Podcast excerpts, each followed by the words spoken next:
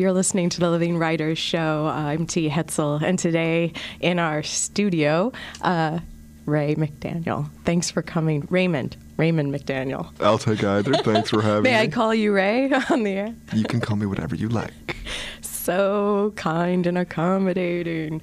Um, well, uh, Ray is is here. He's going to be reading. Uh, most of you, well, I'd say a good portion of the listeners today probably already um, know Ray, uh, but I'll still start with the traditional bio from the back of Ray Ray's latest book, Saltwire, em- Saltwater Empire.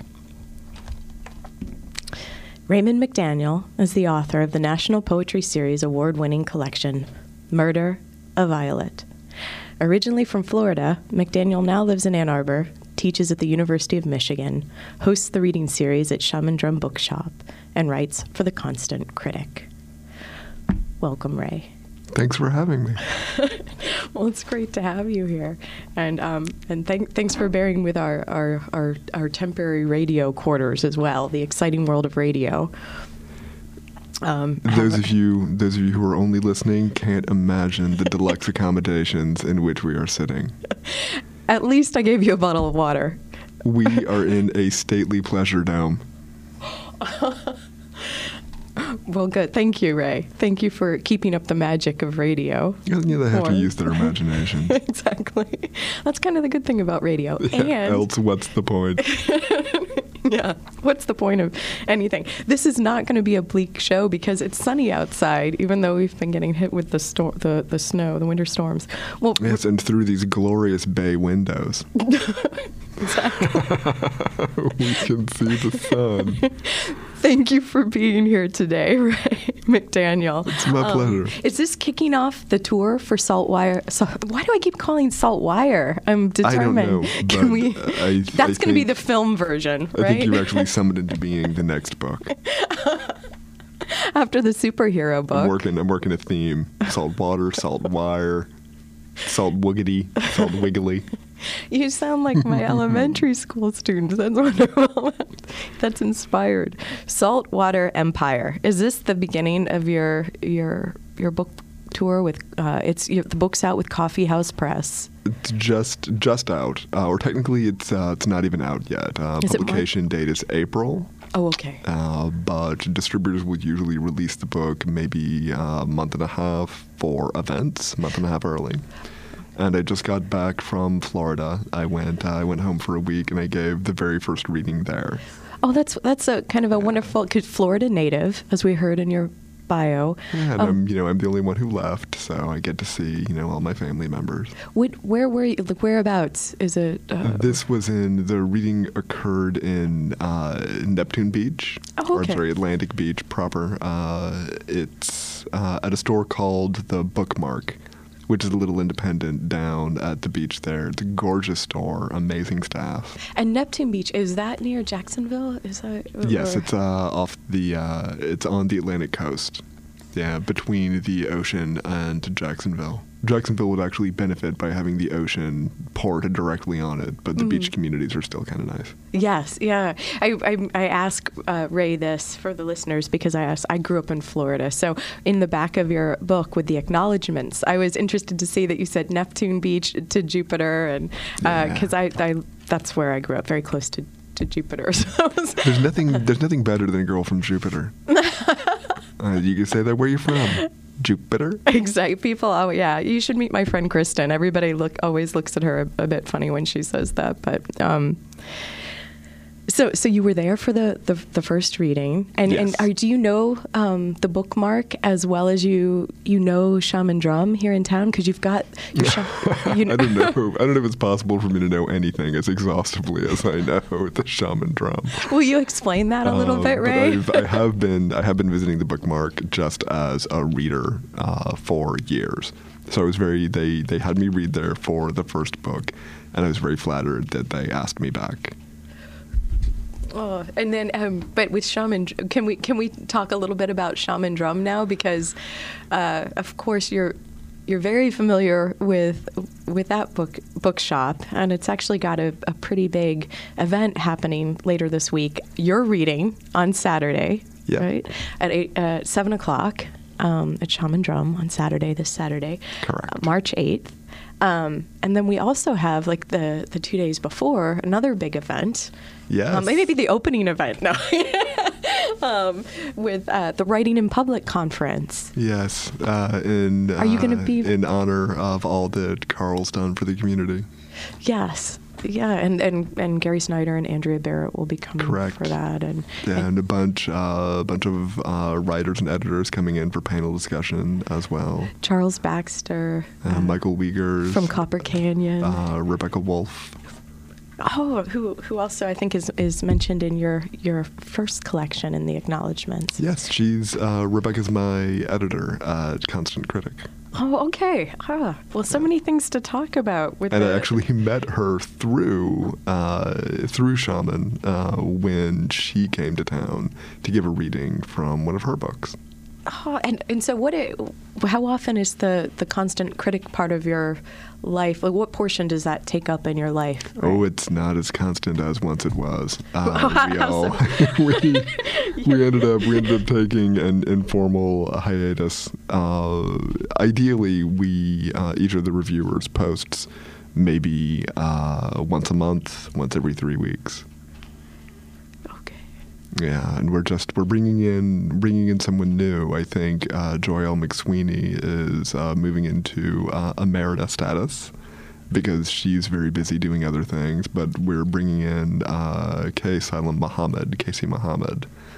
Uh, who's a really active blogger in the poetry community and a really smart guy. Oh, so I think he'll be debuting uh, his first review for us uh, probably at the end of this month. And how does your work for? Well, that's exciting. I'm glad. Like that's kind of cool that to have that go out over the airwaves. Um, but how does your work for Constant Critic? How does it um, sort of infuse like the life of your mind or or, or your own uh, poetry? Well, I I like to think that uh, well, like everyone else, you know, I have uh, I have aesthetic preferences, but I think it's really easy, particularly in poetry world, to get locked into your aesthetic preferences, to assume that your uh, that your taste actually has a kind of ethical component. 'Cause There's yeah, there's nothing more irritating to poets than other poets.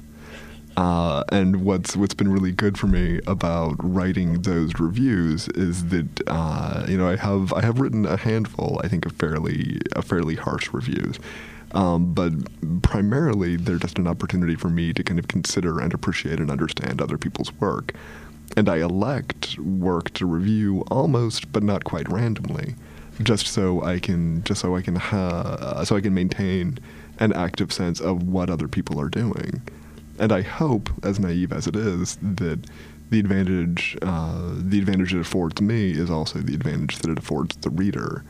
That they are then, you know, able to consider things they might not otherwise consider, Right. And at least give them an option of a way to think about it, rather than just an endorsement or an indictment. Mm, oh, that's nice. Yeah, I'm glad that you've said that because sometimes I wonder about the the aspect of of of criticism and you know I know it's it surrounds us in academia, um, surely, but uh, just its effect on, on on the artistic impulse. I guess that's the most simplistic way to voice a worry Sure. of what what it, it could encompass. What are your aesthetic uh, preferences, Ray, for what your uh, if you had your druthers, uh, Oh, what, wow. what, how would you describe them? And is it, would you say that your aesthetic preferences are also the mode that you work in? Is that what what poets you see you see happening?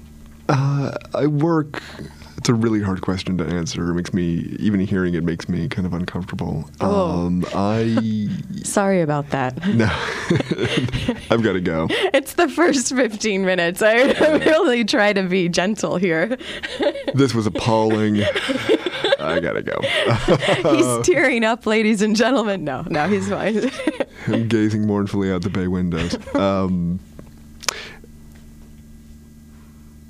Oh, ideally, in in a perfect world, I I would be able to honestly claim that I had uh, no consistent practice and no consistent preference. You know, I I work pretty hard to avoid, for lack of a better word, uh, an artistic identity.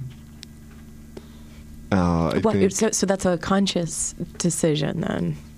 yeah, yeah, it is. No, I think uh, there's something there's something dangerous, or at least something really dangerous for me in imagining that uh, that uh, my artistry, air quote for uh, listeners at home, uh, that my that that my uh, my artistry or what it is that that I make refers back or depends upon some kind of static artist's sensibility.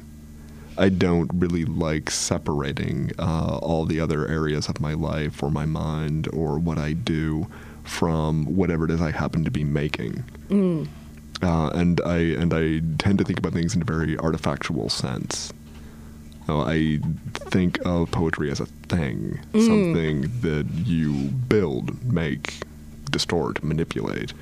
Uh, and the thing is not at all uh, the person who makes the thing.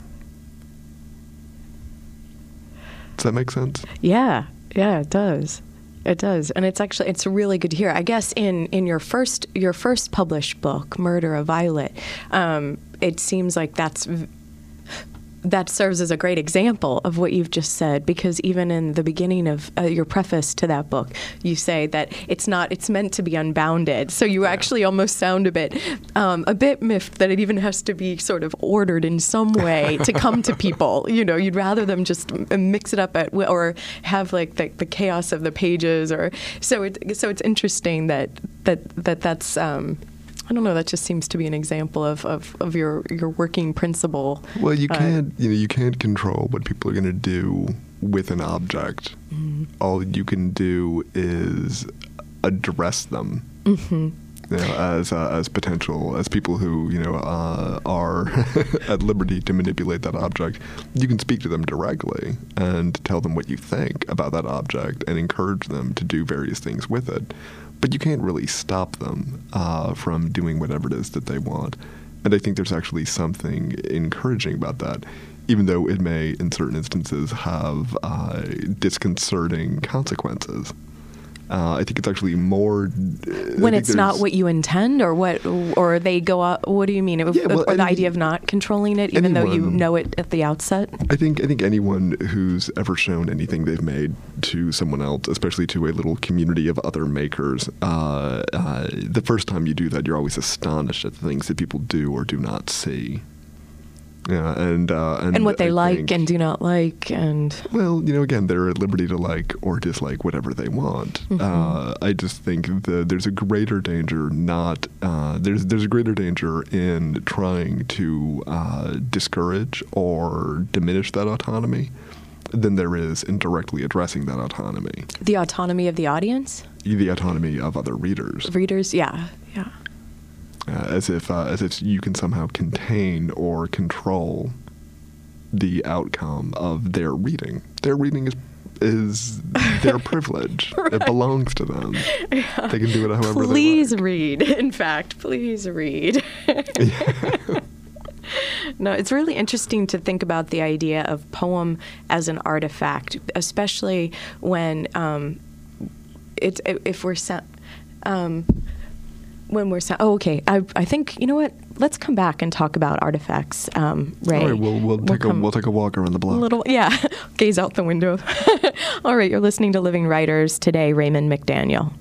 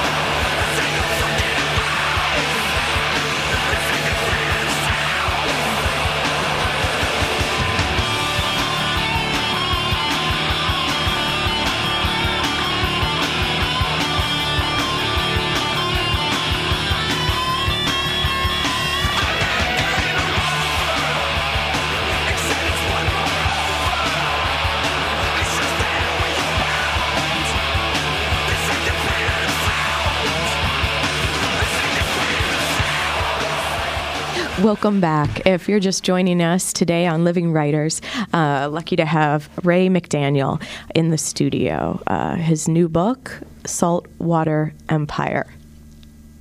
Uh, we were just talking uh, before the break about artifacts because Ray brought that up, and um, and I love that. I love that idea as poem because when you kind of think of the history of poems and poetry, it's very oral. Like it's it's it's coming to you maybe not with a body, or and, and usually when you think of artifacts, eh, objects or a physical with a physical presence.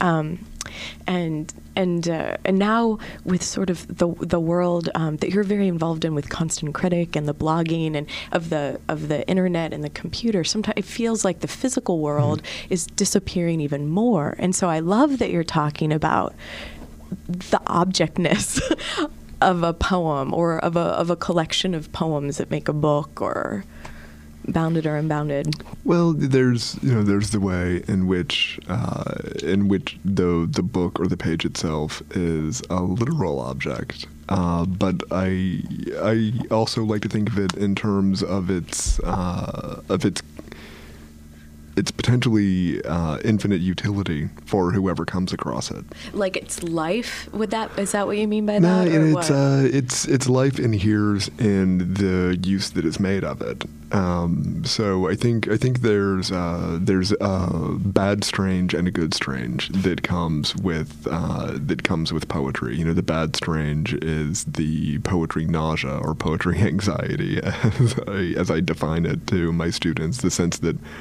uh, a poet that a poem or poetry in general requires a very specific form of understanding mm. in order to be able to appreciate it all. And this uh, this winds people up in a really unfortunate way. And what, uh, what kind of po- uh, poisons people against poetry in some ways? Sure, it fills them it fills them with uh, with a kind of dread, uh, as if the They're poetry, not worthy. yeah, uh, as if the poetry uh, bespeaks a degree of knowledge that because they do not have speaks poorly of them every poem in that sense becomes an insult. Uh, but the the good strange, if you can kind of er, if you can kind of erase the uh, the bad strangeness, the good strangeness is the way in which the the way in which the the reader or the person who encounters the poem can inject into that object something that changes it or alchemizes it and then the object becomes a part of them. So every poem, in that sense, even words and poems, images, uh, phrases, and ideas, they're all objects and devices by which you can make more of yourself. Mm, mm. Uh, and in that sense, you know, the only the only ethical uh, the only ethical uh, intuition I have about that is that if you are going to be making more of yourself, do you want to make more of what you already have? Or do you want to make things that were previously unimaginable to you? Mm, yeah.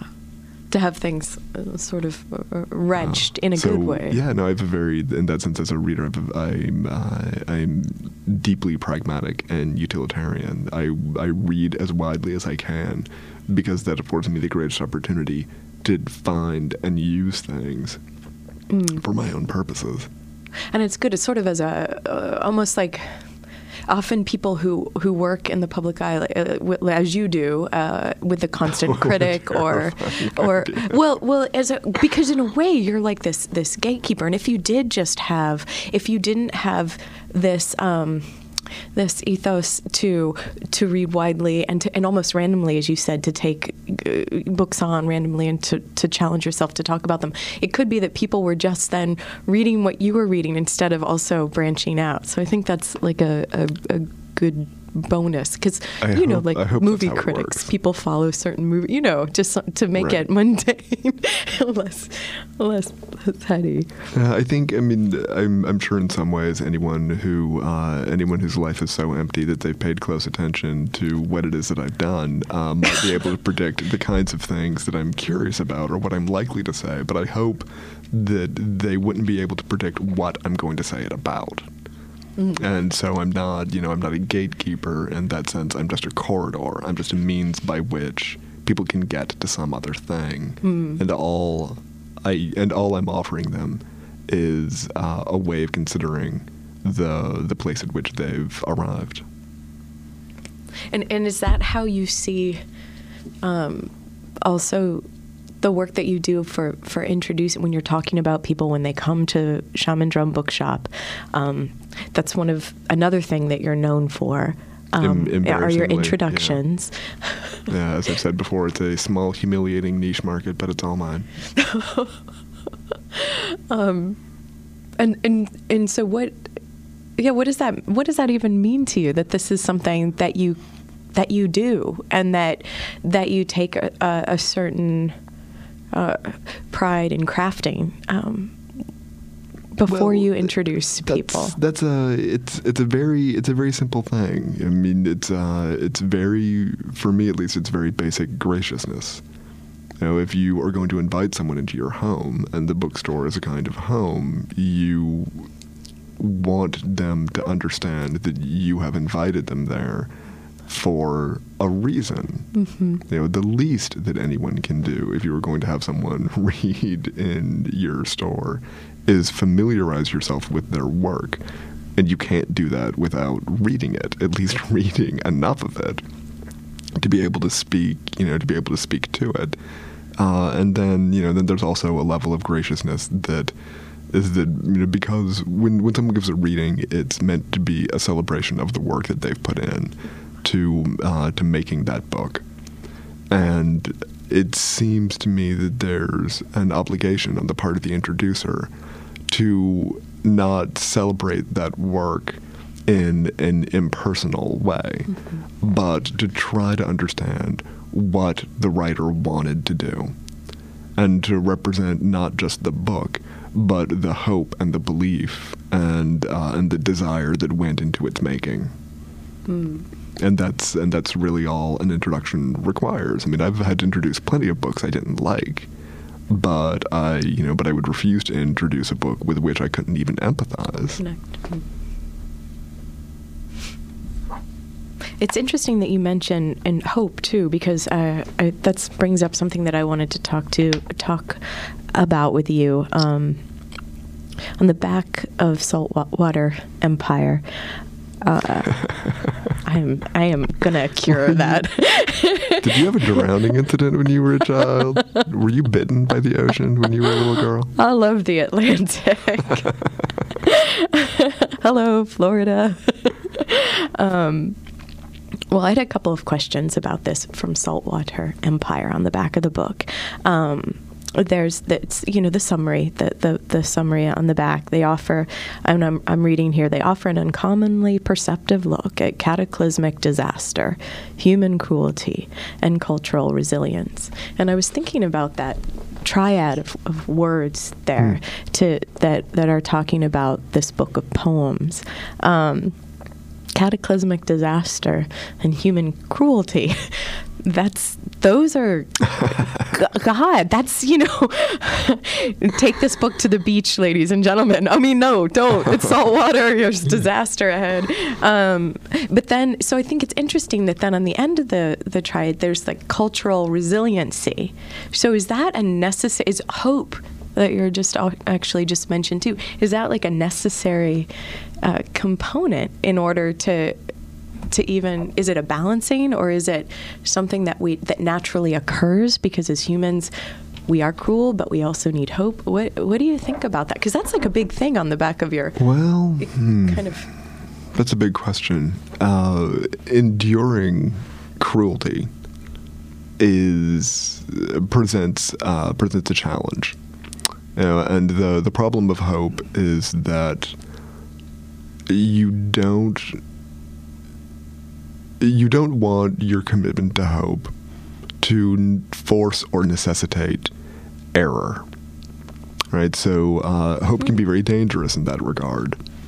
Uh, so, you know, in the, in the context of this particular book, I mean, one of the things that I, you know, that I find particularly heartbreaking about the, you know, the fate of the fate of the city, the fate of New Orleans, is that many of those people who uh, were at greatest risk and who have suffered the most are people who believe the most profoundly in uh, in their citizenship.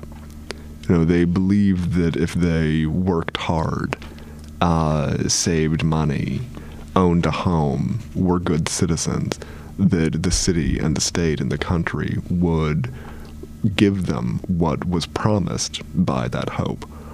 Now, that's a complicated thing. Like the pursuit of Um, happiness, perhaps. well, just you know the uh, the basic obligations that their you know the the community, uh, the local community, and the community at large uh, would have to those people. Uh, now, you could argue that that hope was a profound mistake, and that if they had been more cynical, it would have brought them uh, it would have brought them to a place where they would have been more realistic. Had they been more realistic, uh, then perhaps they would have been better prepared.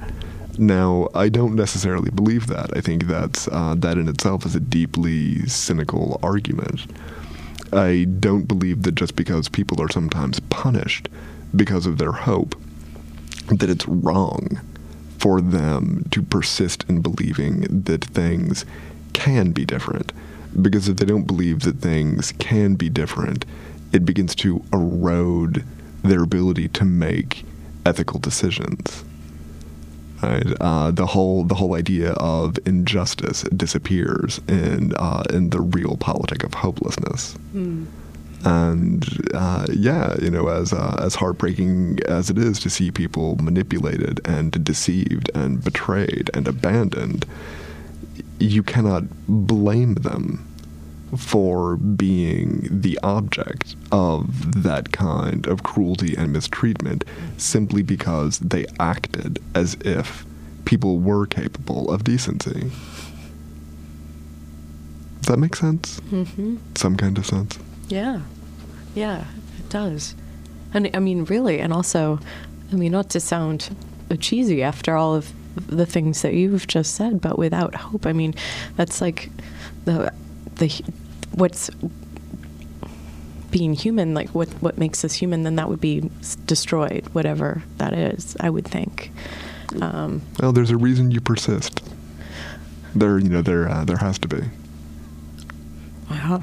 Um, I wonder. So, so when you're you're talking about like these these people, and you're you're talking about them as a they, right? So then it seems like um, the, then you're you have different voices that come out of Saltwater Yeah. Empire, and so maybe we can maybe we could hear a couple poems when we come back from the break, Sure. and maybe talk about these characters or these voices, how you see them in your poems. Does that? that Yeah, sounds great. Sounds fair. Okay, you're listening to Living Writers today. Raymond McDaniel, um, WCBN FM Ann Arbor is uh, on your radio or your computer. We'll be back.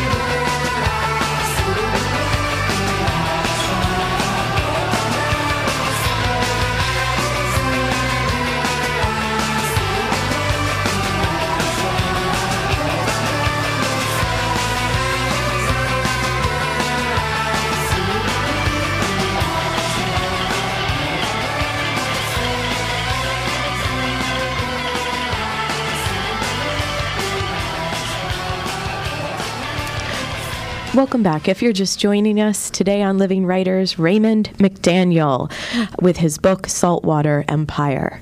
Um, so, Ray, we were talking about um, the voice, the vo- the, the um, hope, and um, and the pe- the people who are inhabiting your poems, and and it's it's curious to me because it feels very character driven for a book of poems, and so uh, what can you tell us a little bit about that? I mean, that obviously is intentional. These voices are coming through. Are some of the voices reoccurring?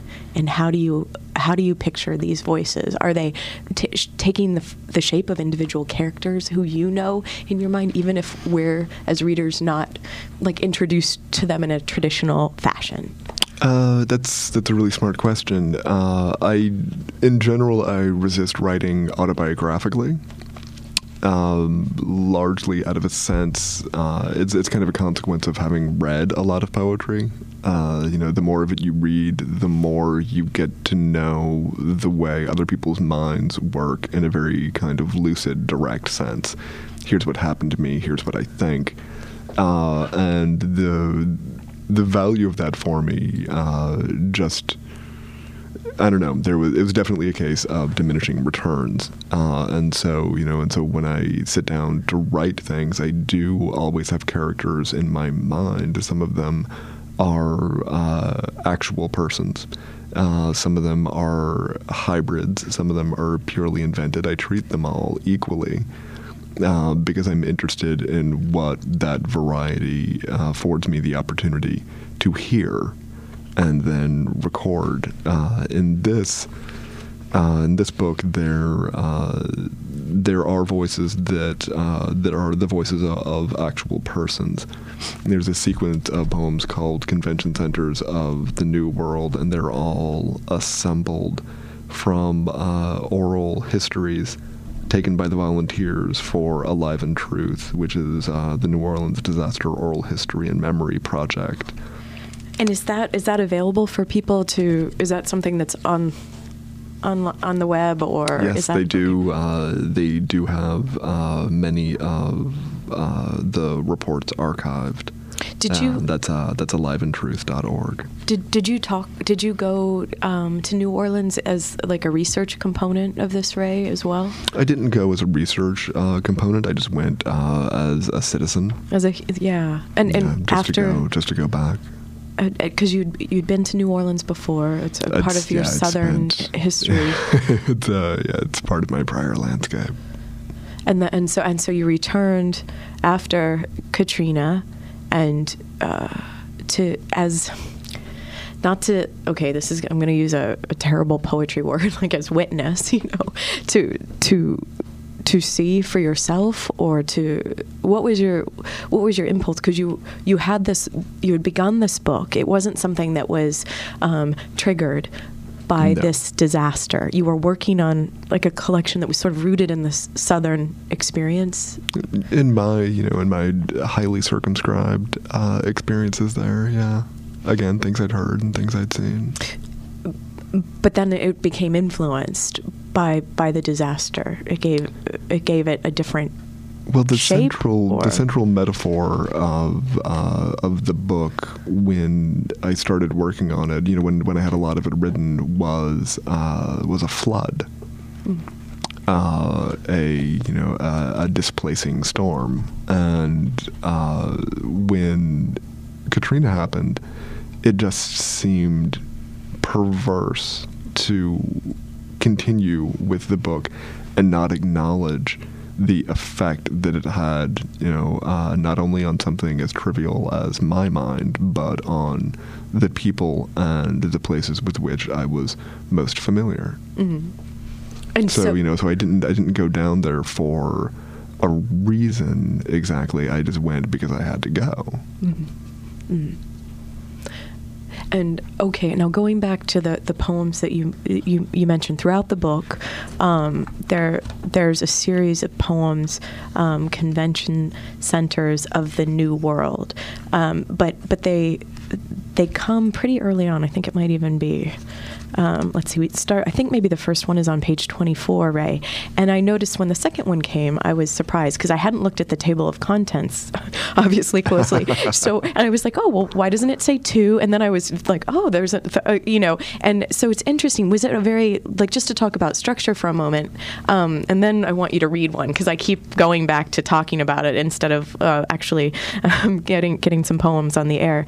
Um, but was that was that a, a, a long poem that then you envisioned working better broken into pieces throughout the book, and that's why it's not.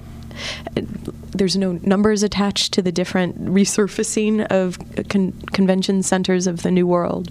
There's uh, there are no numbers because it's uh, it's a collective document of a collective experience, and there's you know there's a slight chronological component, and it it, it roughly uh, traces uh, people's reports of their prior experience and their context and their background, and then what they actually endured and what they think about what they've endured. Uh, Did it come to you as one piece that, that you then broke, or was it? Was no, it I read uh, I read dozens and dozens of these things, uh, and I started taking notes on the basis of certain phrases that uh, that reappeared. Uh, that uh, that. I, I what I, what I began to detect was that in those moments where you know in those moments uh, of storytelling, when people found themselves particularly shocked or outraged or baffled, they would fall back on uh, on certain familiar expressions. Um, uh, and those, the, I started recognizing those as kind of red flags in a way. What would can what Um, what are some examples? Because I well, think of godlets, that word. Because I people's invocation, uh, people's invocation of uh, of uh, um, uh, the word failure. Um, uh, the uh, the way they uh, the way they talked about God when they actually cited the name of the city, the frequency with which they would talk uh, about the city as if it were uh, a coherent uh, unit, a person itself. Um, those patterns of commonality struck me as really interesting, and then uh, and then I went back and I started to assemble some of these fragments as they began to satellite or maybe accrete uh, around these you know these uh, points of commonality or consistency.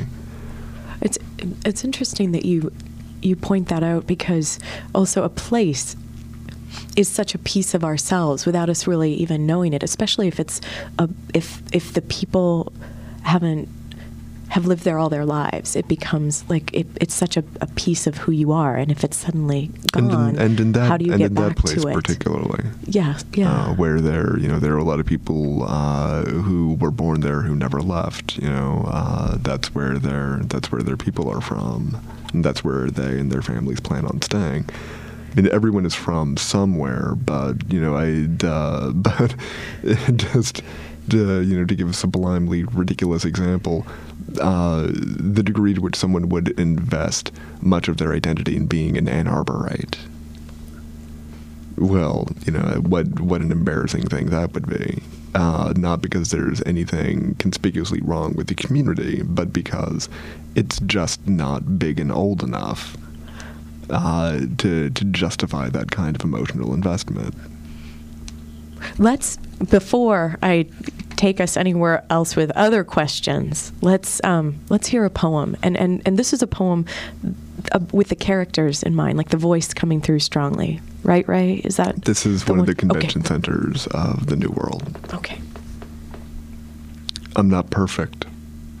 I try to be perfect, and what will keep me from panicking is understanding that I could pray. Whatever God want to hand me, He gonna want to hand me. So that would keep me humble. But the devil do get a hold to me sometimes. Yeah, sometimes I'll go for like two or three months, and then I'll back away for like two or three months. That's not good at all, because as good as God has been to me, I need to serve Him every day of the week. This had to happen. The hurricane had to happen. This was the way the Lord had to clean New Orleans up. Because the police could not stop the violence, the drugs, the murder, the robbing, the rape. The police couldn't stop it. So that was the way for the Lord to stop it. He wiped out what he wanted to wipe out. But far as myself, I think the Lord has given me nine chances. I don't have no more. I don't have no more chances with God. I could pray, but whatever God want to hand me, He gonna want to hand me. Thank you, Ray. That's it's it, um it's interesting that that's the first poem that you you chose to read, um, too, because uh, when I was thinking about cre- you creating ca- characters within this, or that, or writing about uh, people or hybrids of of, of um, living people. Um, this is like that's exactly one of the quotes that I wrote down. It, I'm not perfect. I try to be perfect, and what will keep one from panicking is understanding that I could pray. And I thought there was so many, so much, so so much, even in that that cup, like how it appears as that the couplet there with the um, uh, with that voice, the I, so so strong, of course. But then that idea of under, it's not even that I that I'm praying, but that understanding that I could pray. Like there's so many things going on in that, which I just thought, wow, that's uh, that's a good one. That's uh, you know that that poem in particular and that refrain in a lot of these testimonies was very difficult for me because of course you know I don't I don't agree with that. I don't agree with it uh, I don't agree with it spiritually. I don't agree with it religiously. But I had to respect that that was a common response uh, that you know that uh, that for all the awfulness and the terror, there were many people who believed that it was deserved. that was actually one of the disturbing moments for reading that poem because how I loved how it began with the the not panicking part. Like I thought, oh, this is going to be one that might even be more soothing within this maelstrom. But then I became increasingly disturbed because of the because it made me also think of the like hearing people talk about other um, uh, disasters like like the AIDS epidemic or where people make these statements like well it's meant to happen or or this is why we have wars you know overpopulation or Well, what's I mean, what's tricky in this case is that usually when you hear things like that, it's an outsider population uh, trying to excuse the you know, Non-action the or- suffering Yes. of uh, of a population of which they aren't a part. It's very different when the population that is suffering makes that claim about itself. But Oh, then there's you know there's uh, a few pages later there's another convention center's poem that takes uh, you know that uh, that takes the exact opposite tack. And I heard that claim just as frequently, and often, uh, And what's the claim And often from the same from the same people. and, and what was the claim Uh, that uh, that uh, this is a man-made disaster. That this is the fault of the of the leaders of the city, the wealthy. And this is uh, Raymond McDaniel, Saltwater Empire, his latest book. You're listening to WCBN FM Ann Arbor. We'll be right back.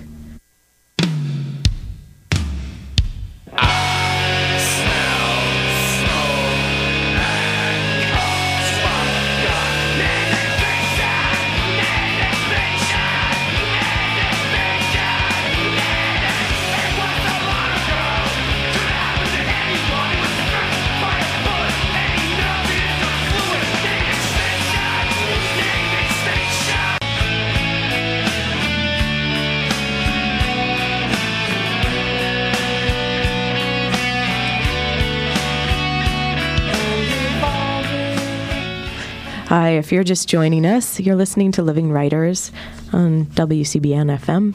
And today we have Raymond McDaniel. Who's a big stick in the mud.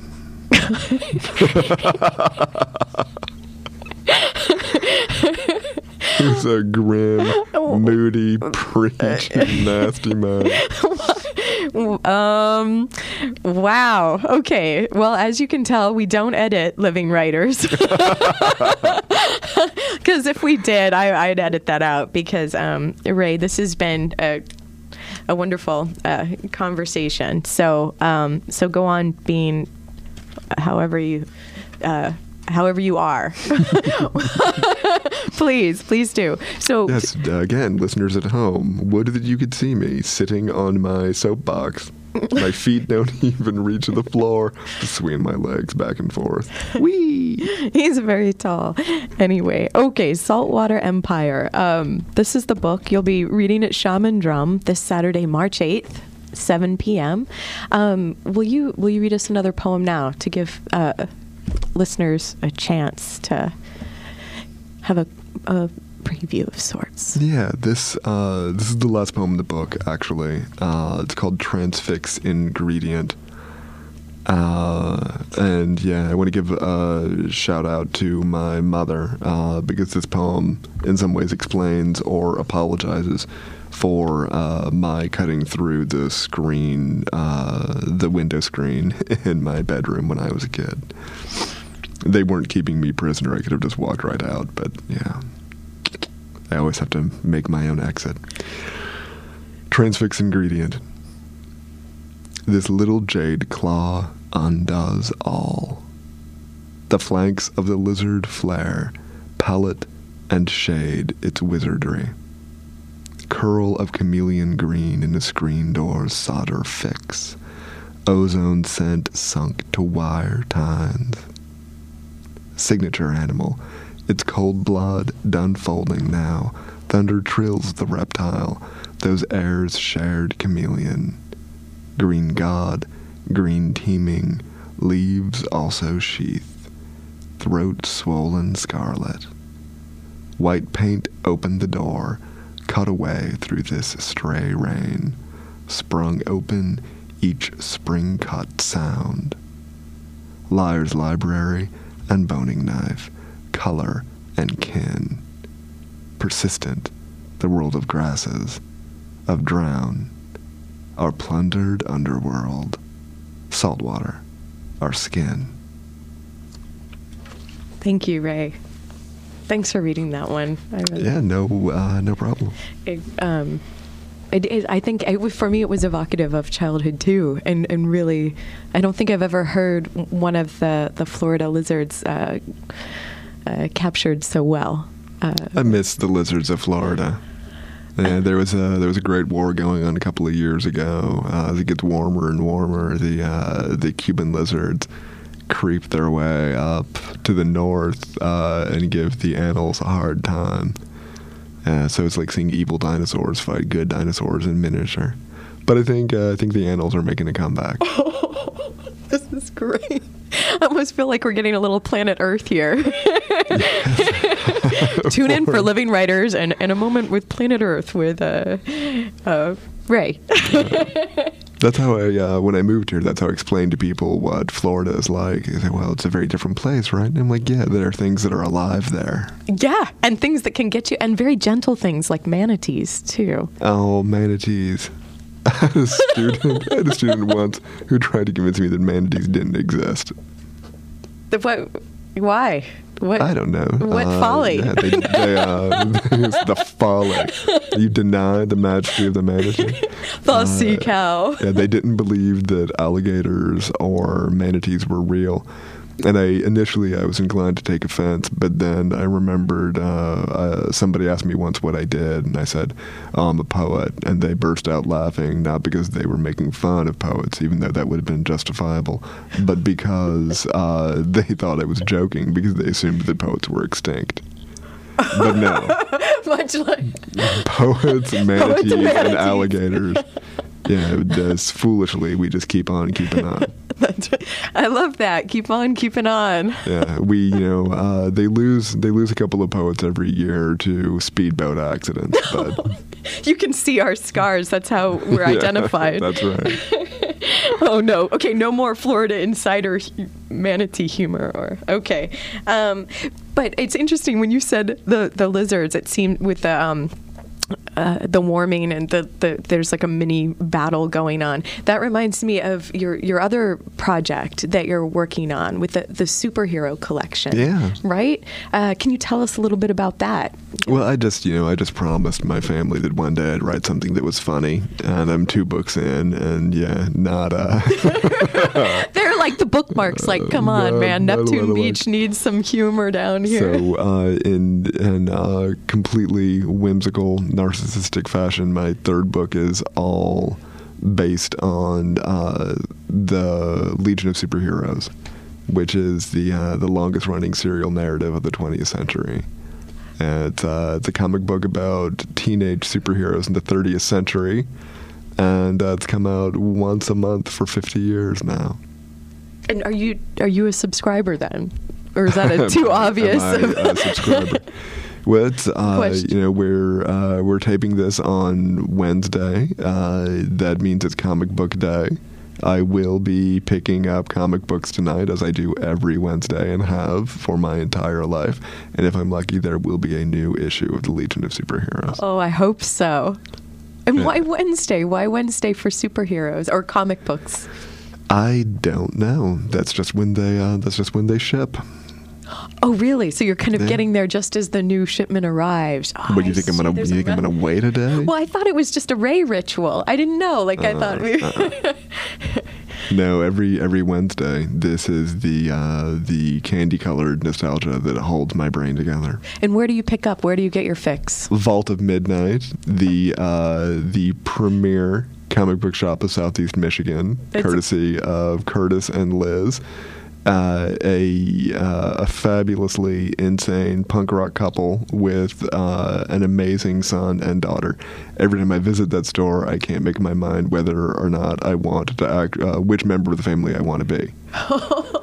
Do we want to be Curtis? No, it's it's Liz. No, it's their it's their son. It's Dana. I want to be Dana. No, it's their it's their crazy little girl, who once came to a, uh superhero picnic uh, with came to a superhero picnic with uh, a bunch of shells in her hair and her hair all brushed in one direction, and introduced herself as Tidal Wave. That's really great. I'll never make a child that good, but I'm lucky to know one. And um, so, so this is some, and this is an ongoing project, the the, the with the superheroes. And uh, uh, would you have any favorite like uh, like favorite characters? Do you have any evil characters in it too, or are they all sort of we're only looking at the hero- heroic side of things? Or, No, this or- is uh, this is a DC comic, and DC tends to be a little more uh, a little more simplistic in its morality. Uh, so. I'm interested in uh, in the heroes here because their 50 year narrative is now so recursively complex. It's like the Talmud. Uh, but uh, I So- do I do have favorites. How are you working in that then, Ray? Because I was lucky enough to hear some at Crazy Wisdom, some of your poems about um, from this project. But so, how are, what are you actually doing with them? Like, what are you what are you illuminating about it? And Well, I've got I've got a lot of monologues uh, that are written from the point of view of a character named Brainiac Five, um, and then I have a lot of poems that are uh, kind of hyperbolic retellings of epic moments in uh, the group's history, and then there are some poems that are almost kind of oral meditations on uh, on the powers and personalities of the characters themselves. I got to do a bunch of crazy things. Yeah, I, when I started it, I was doing it just to kind of. Uh, it was in the very pit of self indulgence, and then when I started reading them out loud, people just ate them up, and I was amazed. I was amazed. Like I worked really hard on these two books that have, you know, some some serious questions in them. Yeah, shut up, Ray Ray. Let's hear the ones uh, about uh, about Brainiac Five. so, so when is this? When's the third book coming out? What, Should uh, should be out uh, 2010, maybe 2011. will that be with Coffee House Press? Is is is uh, Coffee House Still uh, still up in the air. So okay, but Yeah. oh, but it sound, that's when it get. Well, we'll have to we'll have to do more radio then. Would you have other projects that you're working on, or are the or is this is the are the superheroes sort of like uh, absorbing all of your your brain power for poems? My problem is that I could take any one of the books I've written and just keep on writing it. Yeah, I could spend I could spend a lifetime in any With- one of them. And with Saltwater Empire too, you feel that way. oh yeah, Yeah, yeah. yeah.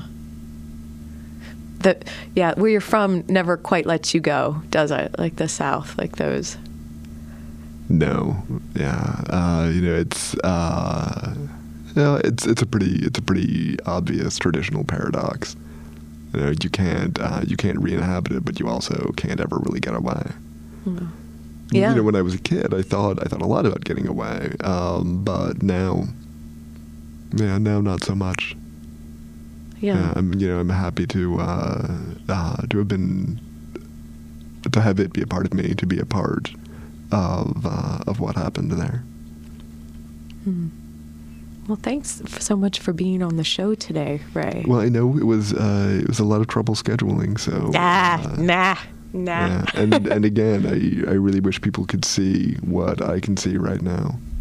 Uh, the glorious blinds, the beautiful windows, the sunshine streaming in. All the electronics. Talk that up, Ray. You should also know that the studio is filled with cats. That would be the death of me, I'm afraid. Um, okay, before we go though, I'd like to just also say that um, uh, Lorna Goodison, she she um, she has uh, you have a blurb of Lorna's on the back of Saltwater Empire. Lorna's the best. Lorna is she's so lovely, and she's also going to be at Shaman Drum coming up uh, March 11th at 7 p.m. Uh, so Lorna Goodison will be there, and that's with her her latest book. Um, Lorna's internationally known as a poet, but now she's coming to us with a memoir from Harvey River, uh, a memoir of my mother and her island. It just won the 2008 BC Award for Canadian nonfiction. So, It's a gorgeous book. yeah, It's a gorgeous book. And Lorna, uh, Lorna also gave me my uh, all-time favorite compliment slash insult. What's oh that? What a perfect way to end. Uh, yeah, I uh, spend almost all summer here walking around in the same uh, pair of uh, cut-off sweatpants. I was upstairs in the English department doing uh, some, you know, some subordinate business, and she just saw me in the hallway and shook her head and said, "Rude boy."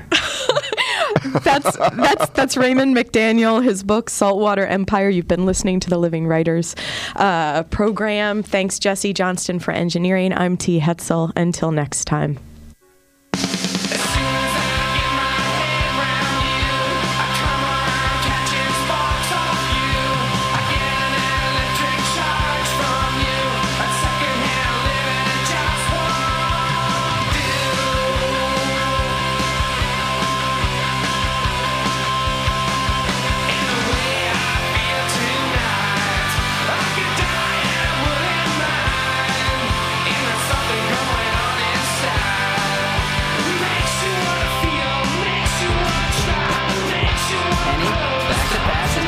To his right, throwing in the end zone for Arrington. Caught, touchdown, Michigan.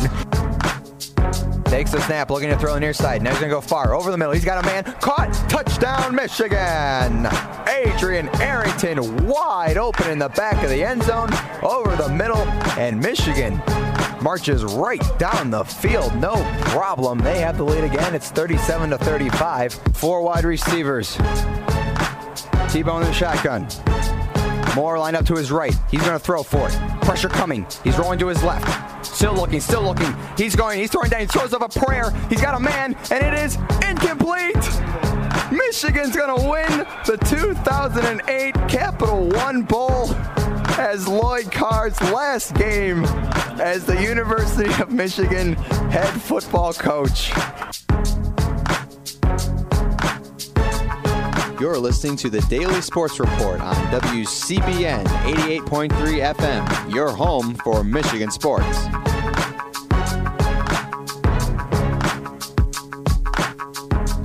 And a pleasant good evening to you, everyone, and welcome inside the WCBN FM Ann Arbor studios for your Wednesday edition of the Daily Sports Report. I'm Jeremy Kreisberg alongside John Zaccardelli, Nick Tejeda, and Rob Solomon behind the glass. And speaking of Rob, he's got your Michigan news for today. The only Michigan news today, I guess we can look ahead to the schedule a little bit for the weekend. Obviously, outside of the Michigan football game, the men's soccer team is out in San Diego State this weekend. They'll play Friday in a tournament.